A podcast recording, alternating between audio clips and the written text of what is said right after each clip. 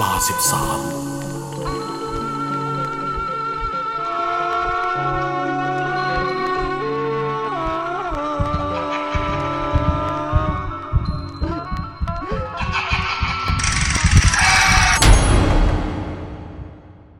คืนหลอนนอนห้องรวม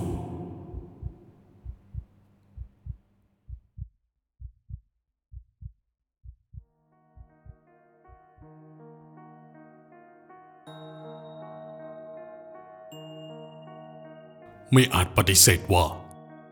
หนึ่งในสถานที่ที่ขึ้นชื่อเรื่องความน่ากลัวที่สุด คงจะหนีไม่พ้นโรงพยาบาล เพราะถือเป็นที่ที่มีคนเจ็บป่วย และเสียชีวิตอยู่เสมอ ส่วนเรื่องที่ประสบพบเจอมา ผมยังไม่เคยเล่าให้ใครฟังที่ไหนมาก่อน ที่พ่อไม่เล่าก็เพราะว่ากลัวจะโดนหาว่าตัวเองเพี้ยน หรือเอาไปพูดกันว่า ผมสร้างเรื่องโกหกขึ้นมา แต่เพราะความอัดอั้นตันใจ อยากจะเล่าเรื่องนี้ให้ใครสักคนฟัง จนกระทั่งผมได้มาเจอศาลา13นี่แหละครับ ผมชื่อก้าวโดยพื้นเพเป็นคนภาคเหนือ เรื่องร้อนเกิดขึ้นในช่วงที่ผม ต้องเข้ารับการผ่าตัดโรคคอพอก แต่ในช่วงที่พักฟื้น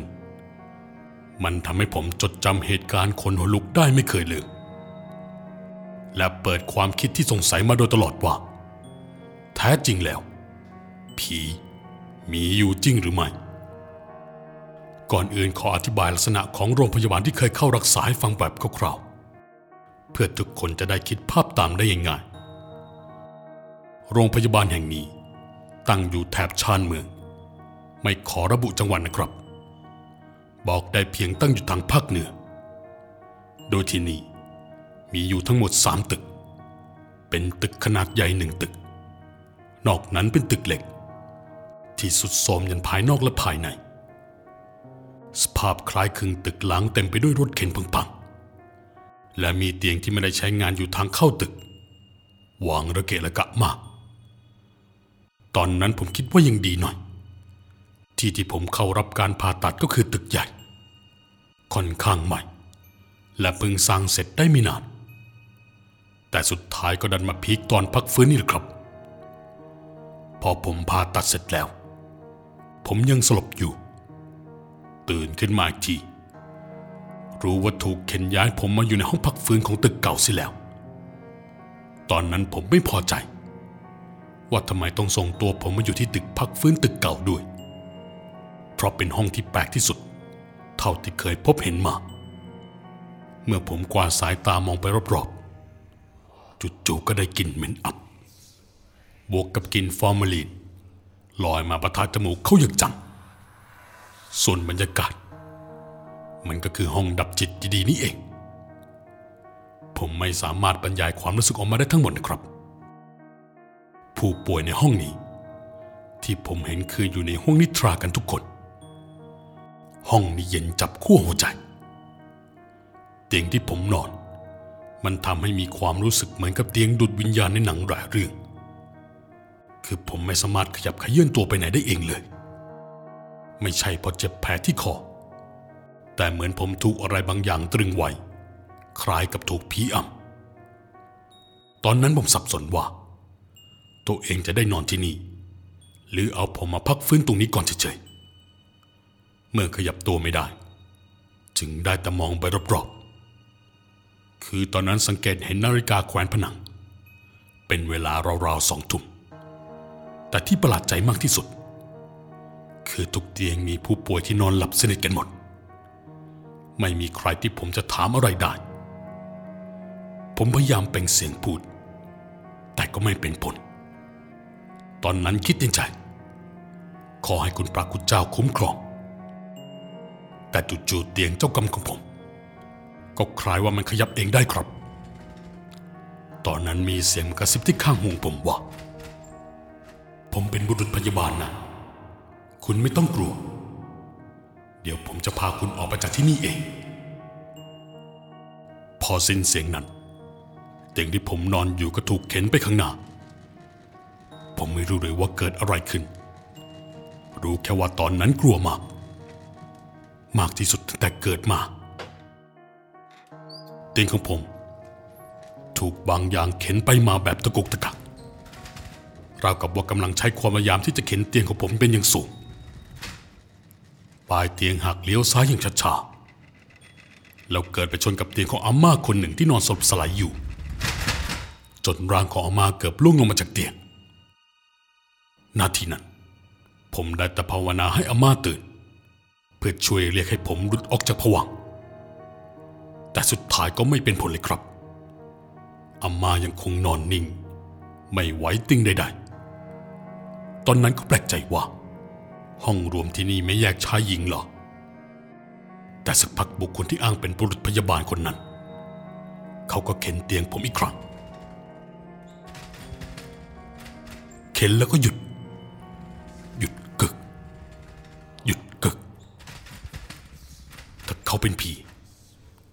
ใช้ความพยายามมากเลยสินะ ในใจผมคิดตอนนั้น ผมไม่รู้ว่า คุณใช่บุรุษพยาบาลจริงหรือเปล่า แต่อยากรู้มากกว่า คุณเป็นคนหรือผี ไม่รู้ทำไม ผมถึงอุตริคิดอะไรออกมาในเวลาแบบนี้ จากนั้นผมก็ได้ยินเขาพูดว่า เรียกผมบุรุษพยาบาลสิ สักพักเขาก็เข็นเตียงของผมต่อ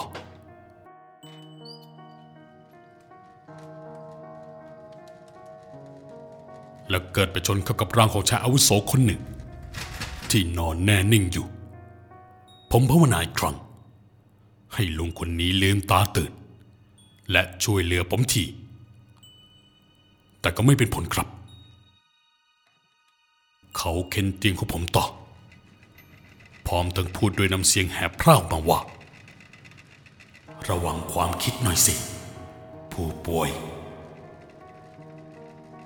ประโยคที่เขาพูดออกมา มันทำให้ผมมั่นใจได้ว่า เขาไม่ใช่คนอย่างแน่นอน เพราะถ้าเป็นคน เขาคงไม่รู้ความคิดของผม และคงไม่เข็นเตียงได้แบบนี้ แต่แล้วเขาก็เข็นเตียงของผมไปยังประตูทางออก ผมในตัวสั่นเกร็งไปหมดในตอนนั้น นึกถึงหน้าพ่อกับแม่ขึ้นมาทันทีพร้อมทั้งพูดในใจว่า หากเป็นอะไรไป ผมขอเกิดเป็นลูกพ่อแม่อีก เชื่อไหมครับว่า พอพูดจบ ประตูก็ถูกเปิดออกทันที โดยปรากฏเป็นพยาบาลสาวทั้งสองคน พยาบาลผงาไปได้สักพัก ก็เดินเข้ามาจับที่แขนของผม คนไข้เข็นเตียงมาเองได้ยังไงคะนาทีนั้น เหมือนผมหลุดออกจากผวังเลยนะครับ ผมดีใจจนน้ำตาไหล ผมจึงรีบถามกลับไปว่า คุณพยาบาลเป็นคนหรือผี ที่ถามก็เพื่อต้องการเช็คให้แน่ใจ เมื่อพยาบาลได้ยินผมถาม เธอถึงกับสะดุ้งตัวโยง จากนั้นก็ตอบผมกลับมาว่า เป็นคนทั้งคู่ บอกผมว่าไม่ต้องกลัว พร้อมกับถามกลับว่าเกิดอะไรขึ้นกับผม ผมจึงขอให้พาผมไปพักฟื้นที่ตึกที่ผมผ่าตัด ถ้าปล่อยผมไว้ที่นี่ คงหนีออกไปแน่นอน แต่พยาบาลไม่ฟัง รีบเข็นเตียงผมกลับไปที่เดิม ผมอยู่ในท่านอนแบบเดิม เจ็บแผลก็เจ็บ เมื่อกว่าสายตาไปโดยรอบทำเอาอึ้งยิ่งกว่าเก่า เพราะห้องนี้ ไม่มีคนไข้อยู่แม้แต่คนเดียว มีเพียงเตียงที่ว่างเปล่า แล้วผู้ป่วยที่ผมเห็นล่ะ คืออะไร ตอนนั้นพยาบาลคุยกันว่า จะพาผมย้ายไปตึกเดิมก็คงไม่เป็นไร เพราะจะมีคนไข้ได้กลับบ้านแล้ว ผมดีใจมากที่มีเตียงว่างระหว่างนั้นก็ตัดสินใจเล่าทุกอย่างให้พยาบาลฟัง ทั้งสองคนก็ได้บอกกับผมว่า ที่บอกว่าบุรุษพยาบาล มีน้ำเสียงแหบๆหน่อยหรือเปล่า ผมบอกว่าใช่ พวกเธอจึงบอกว่า ขอร้องอย่าเอาเรื่องนี้ไปโพสต์ลงโซเชียล แล้วจะยอมเล่าให้ฟัง ผมก็รับปากทำให้ทั้งสองคน ยอมเล่าให้ฟังว่า เมื่อปลายปีที่แล้ว มีคนไข้เป็นเด็กพิเศษมาผ่าตัด เขตเดียวกับผมนี่แหละ ก็คือพาขอพอก น้องคนนี้ชื่อว่าโบสพูดกับทุกคนเลยว่า อยากเป็นบุรุษพยาบาลผมต้องขอให้เรียกน้องว่าบุรุษพยาบาลได้ไหม พยาบาลก็เรียกน้องแบบนั้นมาตลอด แล้วมีอยู่วันหนึ่ง ก่อนที่พ่อของน้องจะมารับ หลังจากที่พักฟื้นครบแล้วหนึ่งอาทิตย์ ปรากฏว่าน้องคนนี้ได้หายตัวไป เจออีกที คือไปเล่นในห้องดับจิต และตอนนั้น อยู่ในอาการที่ไม่สู้ดีนัก น้องเหมือนคนหัวใจวาย หายใจหอบทีและเสียชีวิตคาห้องดับจิต ซึ่งห้องดับจิตในอดีต ก็คือห้องที่ผมถูกเคลื่อนย้ายมาแล้วโดนดีนี่แหละครับ โดยภายหลังที่มีการปรับห้องดับจิต มาเป็นห้องพักของผู้ป่วย พอมีการเปิดใช้งาน ทั้งคนไข้พยาบาลและบุรุษพยาบาล กลับต้องเจอเรื่องราวคนหัวลุกบางก็ว่าได้ยินเสียงมันเตียงถูกเข็นอยู่ตลอด บางทีก็ปรากฏเป็นเตียงถูกปรับ เป็นลักษณะให้ชันขึ้นบ้าง เห็นสายน้ำเกลือลอยขึ้นมาเองได้ก็มี เรียกได้ว่าเหียนยิ่งกว่าตอนที่เป็นห้องดับจิตซะอีก ส่วนวิญญาณของน้องโบทพยาบาลเล่าว่า ยังไม่มีใครเคยสัมผัสได้ มีผมเป็นคนแรก หลังจากที่ได้ย้ายมารักษาตัวในห้องรวมของตึกใหม่ ซึ่งห้องนี้จะพักได้หกคน มีห้องน้ำในตัว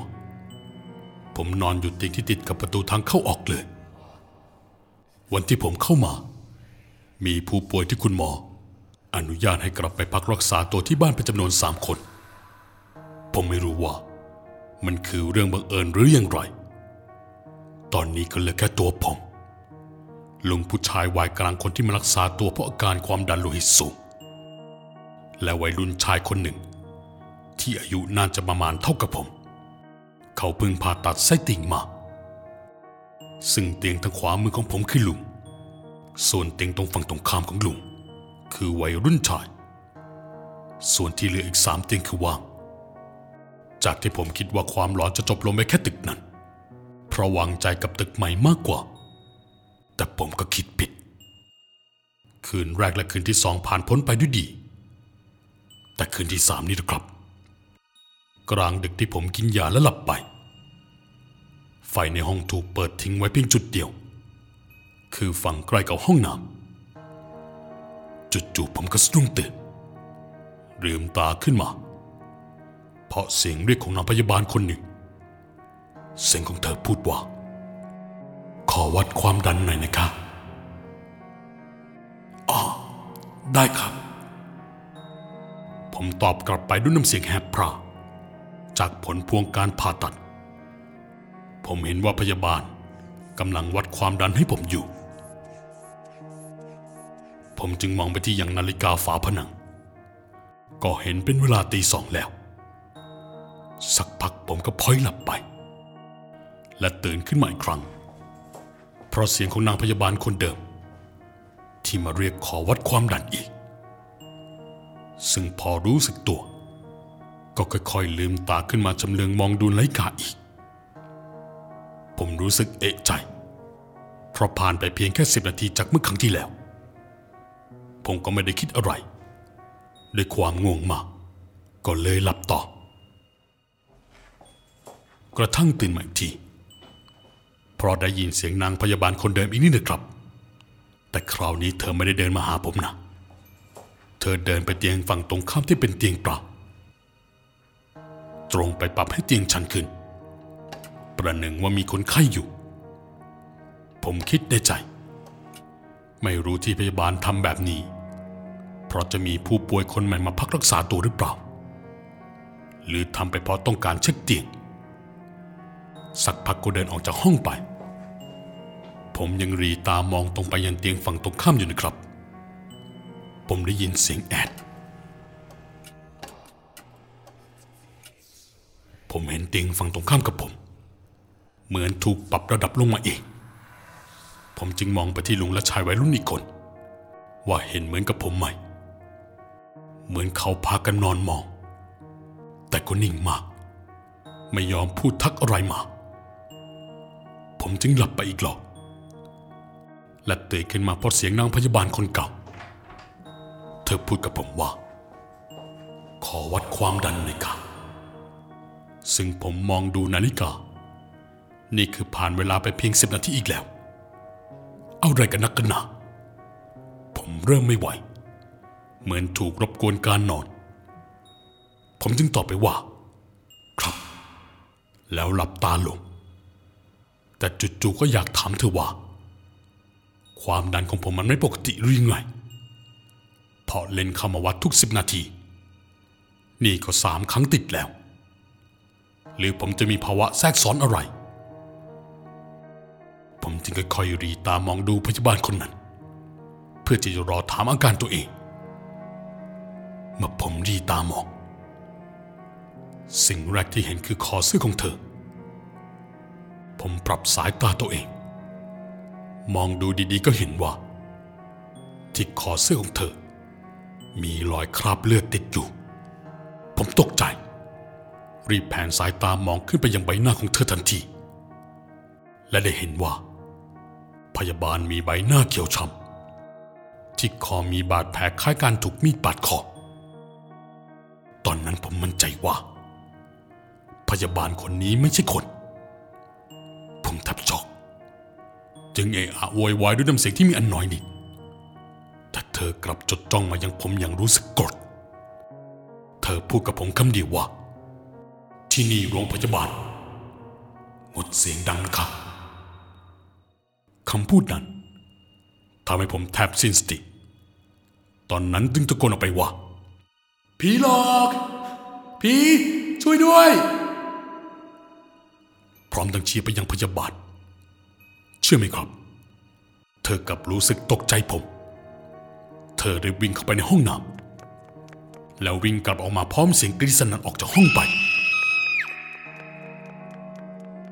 ซึ่งผมเห็นทุกๆอิริยาบถของเธอ หลังจากนั้นผมตะโกนขอความช่วยเหลือจากลุงข้างๆ แต่พวกเขายังคงนอนคุมโปงไม่ยอมแม้แต่เปิดผ้าออกมา ผมเดาในในตอนนั้น ว่าก็คงเห็นอย่างที่ผมเห็นนั่นแหละ ผ่านไปเพียงสามนาที หลังจากพี่พยาบาลวิ่งหน้าตาตื่นออกไป ก็ปรากฏเป็นพยาบาลสองคนที่อยู่เวรวิ่งเข้ามาแทน ซึ่งพยาบาลทั้งสอง ก็เป็นคนคนเดียวกับที่พาผมย้ายมาตึกใหม่นี่นะครับ เธอรีบเปิดไฟ ถามผมว่าเป็นอะไร ผมจึงเล่าอย่างกับกล้ากลัว ส่วนลุงและชายวัยรุ่น